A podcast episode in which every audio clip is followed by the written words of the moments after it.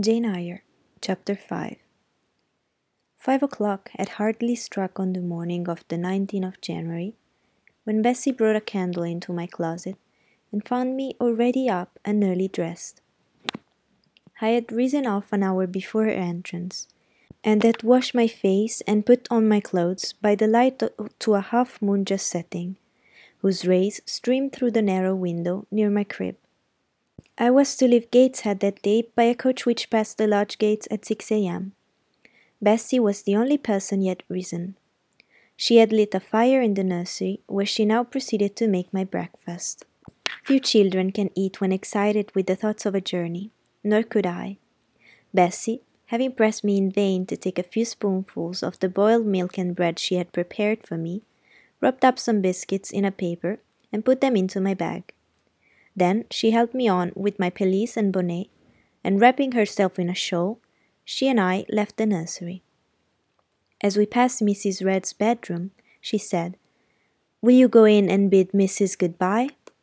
No, Bessy, she came to my crib last night when you were gone down to supper, and said I need not to disturb her in the morning, or my cousins either.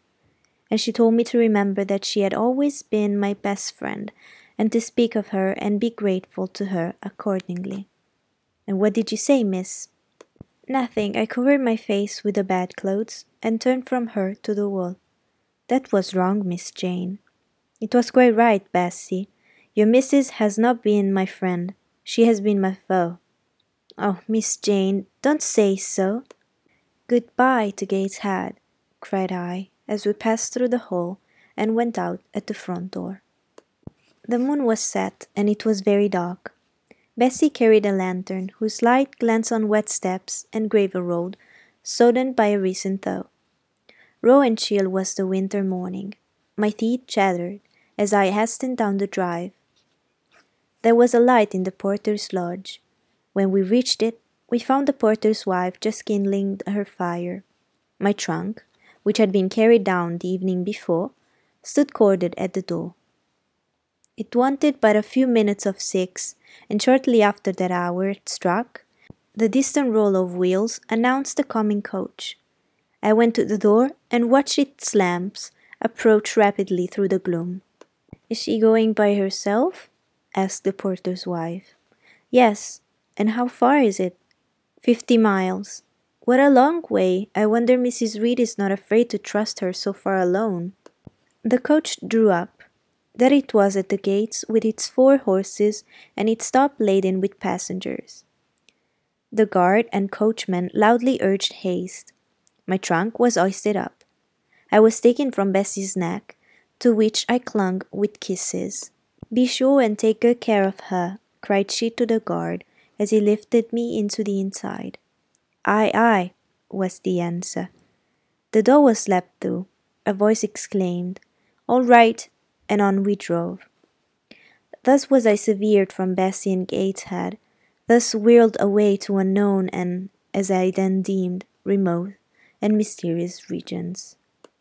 I remember but little of the journey. I only know that the day seemed to me of preternatural length, and that we appeared to travel over hundreds of miles of road. We passed through several towns, and in one, a very large one, the coach stopped. The horses were taken out, and the passengers alighted to dine. I was carried into an inn, where the guard wanted me to have some dinner. But, as I had no appetite, he left me in an immense room, with a fireplace at each end, a chandelier pendant from the ceiling, and a little red gallery high up against the wall, filled with musical instruments. Here I walked about for a long time, feeling very strange, immortally apprehensive of some one coming in and kidnapping me, for I believed in kidnappers, their exploit having frequently figured in Bessy's fireside chronicles. At last, the guard returned. Once more I was stowed away in the coach.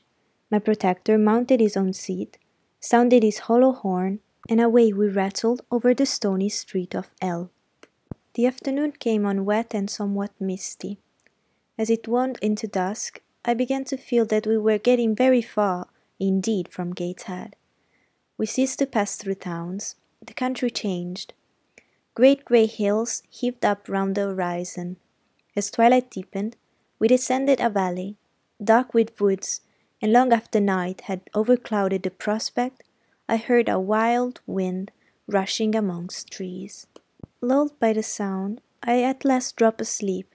I had not long slumbered when the sudden cessation of motion awoke me.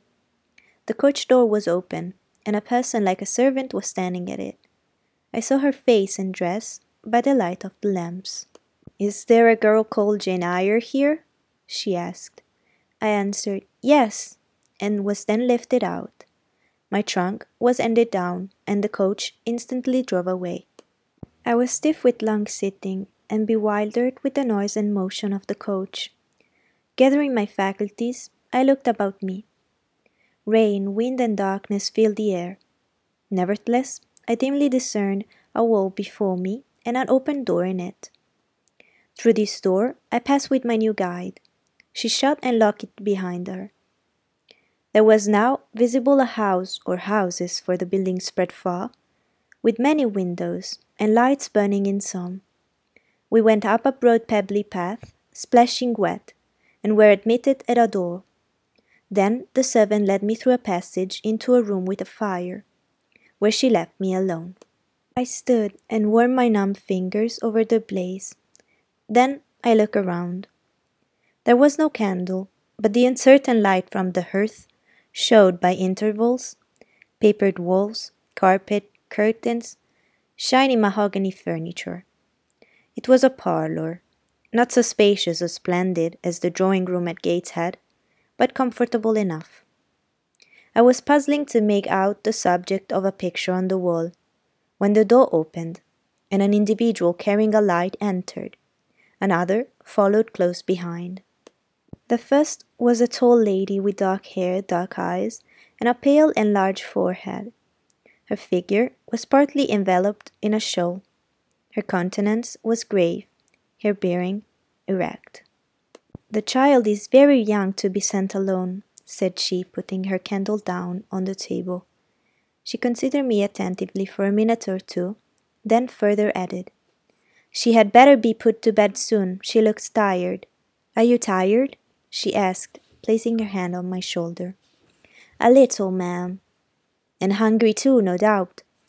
Let her have some supper before she goes to bed, Miss Miller. Is this the first time you have left your parents to come to school, my little girl? I explained to her that I had no parents. She inquired how long they had been dead, then how old I was, what was my name, whether I could read, write, and sew a little. Then she touched my cheek gently with her forefinger, and saying, She hoped I should be a good child, dismissed me along with Miss Miller.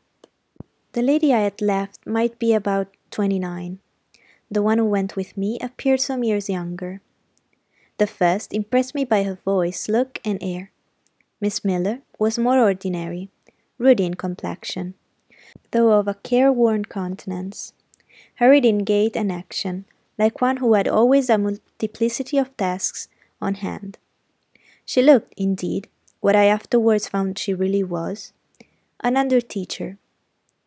Led by her, I passed from compartment to compartment, from passage to passage, of a large and irregular building, till emerging from the total and somewhat dreary silence pervading that portion of the house we had traversed. We came upon the hum of many voices and presently entered a wide, long room, with great deal tables, two at each end, on each of which burned a pair of candles. And seated all round on benches, a congregation of girls of every age, from nine to ten to twenty. Seen by the dim lights of their dips, their number to me appeared countless, though not in reality exceeding eighty. They were uniformly dressed in brown stuff frocks of quaint fashion, and long holland pinafores. It was the hour of study, they were engaged in conning over their tomorrow's tasks, and the hum I had heard was the combined result of their whispered repetitions. Miss Miller signed to me to sit on a bench near the door. Then, walking up to the top of the long room, she cried out, Monitors, collect the lesson books and put them away. Four tall girls arose from different tables, and going round, gathered the books and removed them. Miss Miller again gave the word of command. Monitors, fetch the supper trays. The tall girls went out and returned presently, each bearing a tray, with portions of something, I knew not what, arranged thereon, and a pitcher of water and a mug in the middle of each tray. The portions were handed round. Those who liked took a draught of the water, the mug being common to all. When it came to my turn, I drank, for I was thirsty, but it did not touch the food, excitement and fatigue rendering me incapable of eating. I now saw, however, that it was a thin oaten cake shared into fragments. The meal over, prayers were read by Miss Miller, and the classes filed off, two and two, upstairs. Overpowered by this time with weariness, I scarcely noticed what sort of a place the bedroom was, except that, like the schoolroom, I saw it, it was a very long room. Tonight, I was to be Miss Miller's bedfellow. She helped me to undress. When laid down, I glanced at the long rows of bed, each of which was quickly filled with two occupants. In ten minutes, the single light was extinguished. Amid silence and complete darkness, I fell asleep. The night passed rapidly. I was too tired even to dream. I only once awoke to hear the wind rave in furious gusts, and the rain fall in torrents, and to be sensible that Miss Miller had taken her place by my side. When I again unclosed my eyes, a loud bell was ringing. The girls were up and dressing. Day had not yet begun to dawn, and a rushlight or two burnt in the room. I too rose reluctantly. It was bitter cold, and I dressed as well as I could for shivering, and washed when there was a basin at liberty, which did not occur soon, as there was but one basin to six girls, on the stands down the middle of the room. Again the bell rang. All formed in file, two and two, and in that order descended the stairs and entered the cold and dimly lit schoolroom. Here prayers were read by Miss Miller. Afterwards she called out, Form classes! Great tumult succeeded for some minutes, during which Miss Miller repeatedly exclaimed Silence and Order. When it subsided, I saw them all drawn up in four semicircles before four chairs, placed at the four tables. All held books in their hands, and a great book, like a Bible, lay on each table before the vacant seat. A pause of some seconds succeeded, filled up by the low, vague hum of numbers. Miss Miller walked from class to class, hushing this indefinite sound. A distant bell tinkled. Immediately, three ladies entered the room. Each walked to a table and took her seat.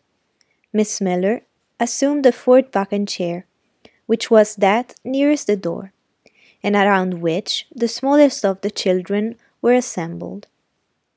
To this inferior class I was called, and placed at the bottom of it. Business now began. The day's collect was repeated, then certain texts of Scripture were said, and to these succeeded a protracted reading of chapters in the Bible, which lasted an hour. By the time that exercise was terminated, Day had fully dawned. The indefatigable bell now sounded for the fourth time. The classes were marshalled and marched into another room for breakfast. How glad I was to behold the prospect of getting something to eat. I was now nearly sick from inanition, having taken so little the day before. The refectory was great, low ceiled, gloomy room. On two long tables smoked basins of something hot, which, however, to my dismay, sent forth an odor far from inviting. I a universal manifestation of discontent when the fumes of the repast met the nostrils of those designated to swallow it. From the van of the procession, the tall girls of the first class rose the whispered words Disgusting! The porridge is burned again. Silence! ejaculated a voice, not that of Miss Miller, but one of the upper teachers, a little and dark personage, smartly dressed, but of somewhat morose aspect, who installed herself at the top of one table, while a more buxom lady presided at the other. I looked in vain for her I had first seen the night before. She was not visible. Miss Miller occupied the foot of the table where I sat, and a strange, foreign looking elderly lady, the French teacher, as I afterwards found, took the corresponding seat at the other board. A long grace was said, and a hymn sung. Then a servant brought in some tea for the teachers, and the meal began. Ravenous and now very faint, I devoured a spoonful or two of my portion without thinking of its taste. But the first edge of hunger blunted. I perceived I had got in hand a nauseous mess. Burnt porridge is almost as bad as rotten potatoes. Famine itself soon sickens over it. The spoons were moved slowly. I saw each girl taste her food and try to swallow it, but in most cases the effort was soon relinquished. Breakfast was over, and none had breakfasted. Thanks being returned for what we had not got, and a second hymn was chanted. The refectory was evacuated for the schoolroom. I was one of the last to go out, and in passing the tables, I saw one teacher take a basin of porridge and taste it. She looked at the others, all their countenances expressed displeasure, and one of them, the stout one, whispered, Abominable stuff! How shameful! A quarter of an hour passed before lessons again began, during which the schoolroom was in a glorious tumult. For that space of time it seemed to be permitted to talk loud and more freely, and they used their privilege. The whole conversation ran on the breakfast, which one and all abused roundly. Poor things! It was the sole consolation they had. Miss Miller was now the only teacher in the room. A group of great girls standing about her spoke with serious and solemn gestures. I heard the name of Mr. Brocklehurst, pronounced by some lips, at which Miss Miller shook her head disapprovingly. But she made no great effort to check the general wrath. Doubtless she shared in it. A clock in the schoolroom struck nine. Miss Miller left her circle, and standing in the middle of the room cried, Silence! To your seats! Discipline prevailed. In five minutes the confused throng was resolved into order and comparative silence quelled the babel clamor of the tongues. The upper teachers now punctually resumed their posts, but still all seemed to wait. Ranked on benches down the sides of the room, the eighty girls sat motionless and erect. A quaint assemblage they appeared, all with plain locks combed from their faces, not a curl visible, in brown dresses made high and surrounded by a narrow tucker about the throat, with little pockets of holland, shaped something like a Highlander's purse, tied in front of their frocks, and designed to serve the purpose of a work bag. Also wearing woolen stockings and country made shoes, fastened with brass buckles.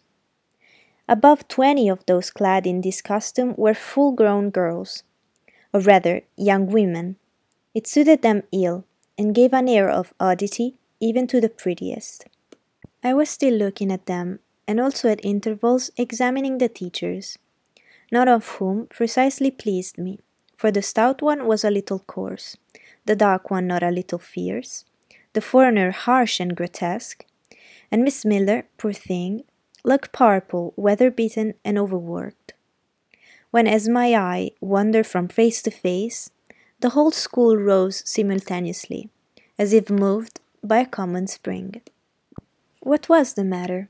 I had heard no order given. I was puzzled.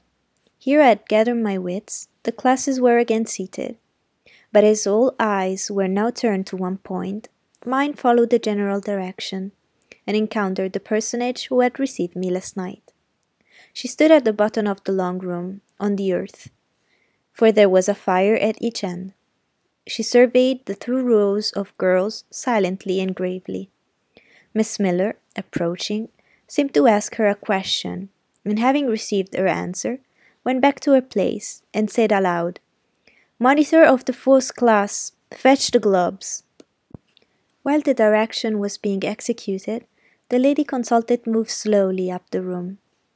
I suppose I have a considerable organ of veneration, for I retain yet the sense of admiring awe with which my eyes traced her steps.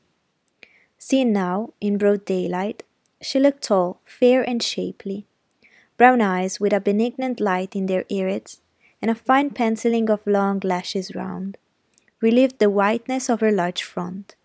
On each of her temples, her hair, of a very dark brown, was clustered in round curls, according to the fashion of those times, when neither smooth bands nor long ringlets were in vogue. Her dress, also in the mode of the day, was of purple cloth, relieved by a sort of Spanish trimming of black velvet. A gold watch, watches were not so common then as now, shone at her girdle. Let the reader add, to complete the picture, refined features, a complexion, if pale, clear, and a stately air and carriage, and he will have, at least, as clearly as words can give it, a correct idea of the exteriors of Miss Temple, Maria Temple, as I afterwards saw the name written in a prayer book entrusted to me to carry to church. The superintendent of Lowood, for such was this lady, having taken her seat before a pair of globes placed on one of the tables, summoned the first class round her, and commenced giving a lesson in geography. The lower classes were called by the teachers, repetitions in history, grammar, etc. Went on for an hour, writing and arithmetic succeeded, and music lessons were given by Miss Temple to some of the elder girls. The duration of each lesson was measured by the clock, which at last struck twelve. The superintendent rose. I have a word to address to the pupils, said she. The tumult of vexation from lessons was already breaking forth, but it sank at her voice. She went on. You had this morning a breakfast which you could not eat. You must be hungry. I have ordered that a lunch of bread and cheese should be served to all. The teachers looked at her with a sort of surprise. It is to be done on my responsibility, she added, in an explanatory tone to them, and immediately afterwards left the room. The bread and cheese was presently brought in and distributed, to the high delight and refreshment of the whole school. The order was now given to the garden. Each put on a coarse straw bonnet, with strings of colored calico, and a cloak of grey frieze. I was similarly equipped, and, following the stream, I made my way into the open air. The garden was a wide enclosure surrounded with walls so high as to exclude every glimpse of prospect.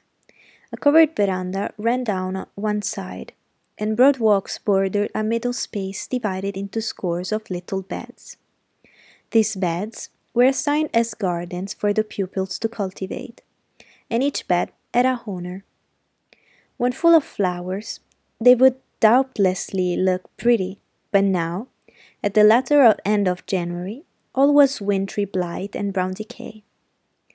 I shuddered as I stood and looked around me. It was an inclement day for outdoor exercise, not positively rainy, but darkened by a drizzling yellow fog. All underfoot was still soaking wet with the floods of yesterday.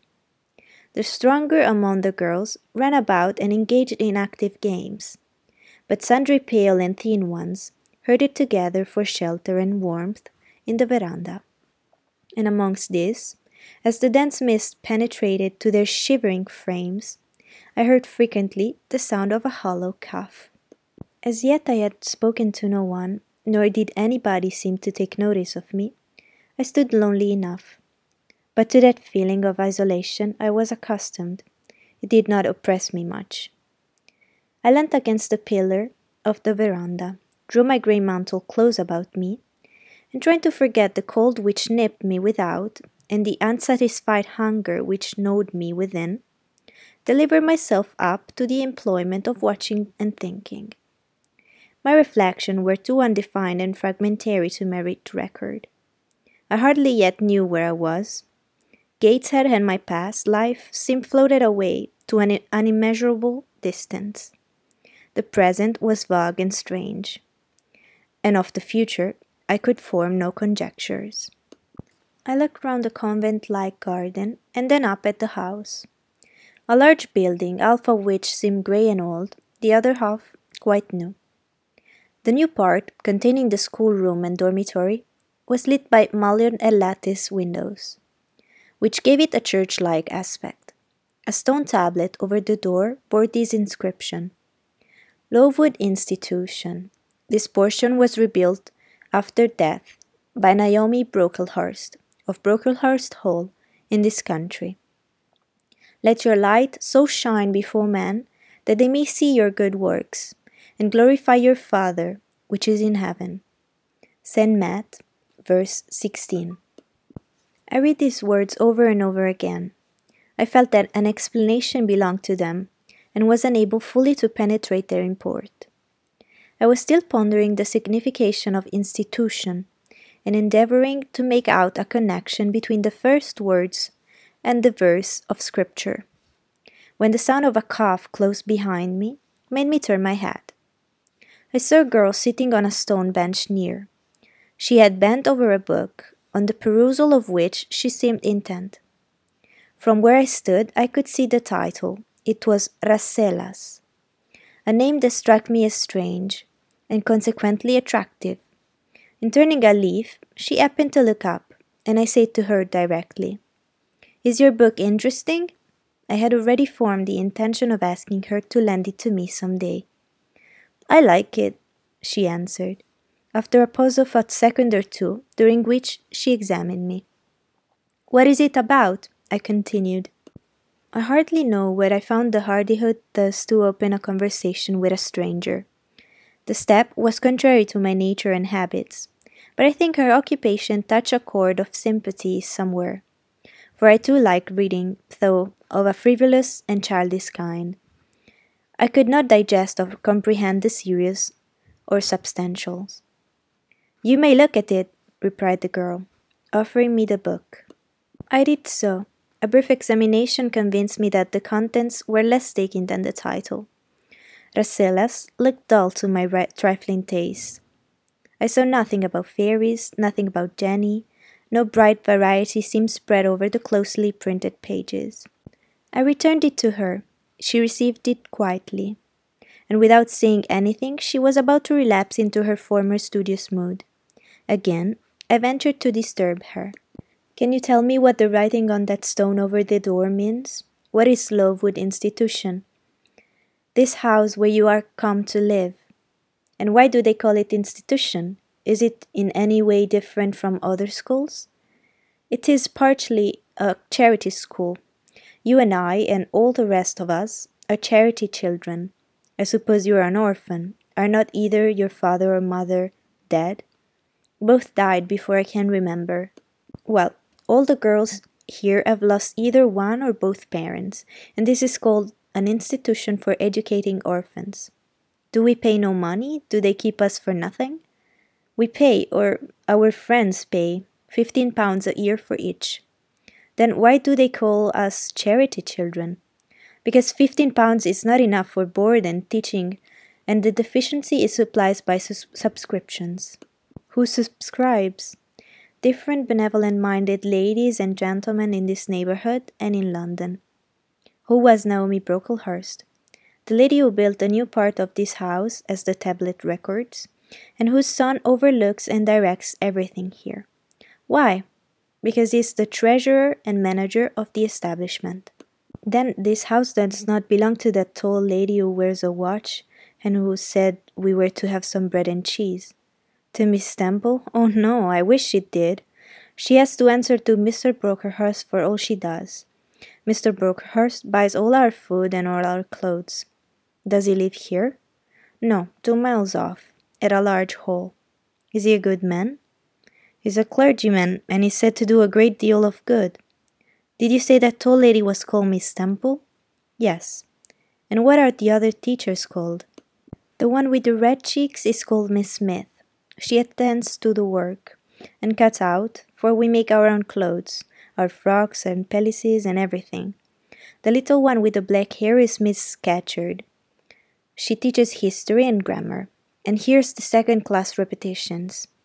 And the one who wears a shawl and has a pocket handkerchief tied to her side with a yellow ribbon is Madame Pierrot. She comes from Lille in France and teaches French. Do you like the teachers? Well enough.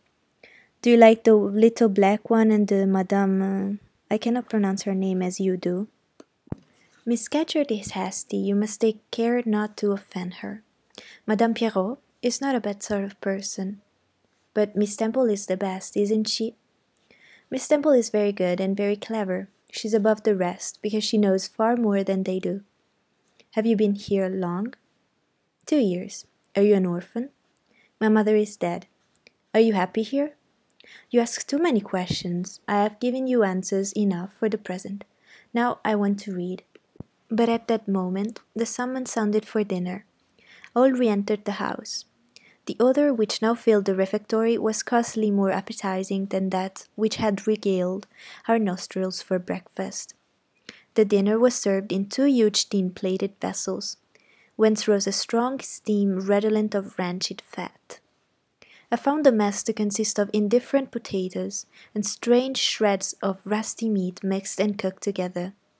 Of this preparation, a tolerably abundant plateful was apportioned to each pupil. I ate what I could, and wondered within myself whether every day as fare would be like this. After dinner, we immediately adjourned to the schoolroom. Lessons recommenced, and were continued till five o'clock. The only marked event of the afternoon was that I saw the girl with whom I had conversed in the veranda dismissed in disgrace by Miss Scatcherd from a history class and sent to the stand in the middle of the large schoolroom. The punishment seemed to me in a high degree ignominious, especially for so great girl. She looked thirteen or upwards. I expected she would show signs of great distress and shame, but to my surprise, she neither wept nor blushed. Composed, though grave, she stood, the central mark of all eyes. How can she bear it so quietly, so firmly? I ask of myself. Were I in her place, it seems to me I should wish the earth to open and swallow me up. She looks as if she were thinking of something beyond her punishment, beyond her situation, of something not round nor before her. I have heard of daydreams. Is she in a daydream now? Her eyes are fixed on the floor, but I'm sure they do not see it. Her sight seems turned in, gone down into her heart. She is looking at what she can remember, I believe, not at what is really present. I wonder what sort of a girl she is whether good or naughty. Soon after 5 p.m., we had another meal consisting of a small mug of coffee and half a slice of brown bread. I devoured the bread and drank my coffee with relish, but I should have been glad of as much more. I was still hungry. Half an hour's recreation succeeded, then study, then the glass of water and the piece of oat cake, prayers, and bed. Such was my first day at Lowood.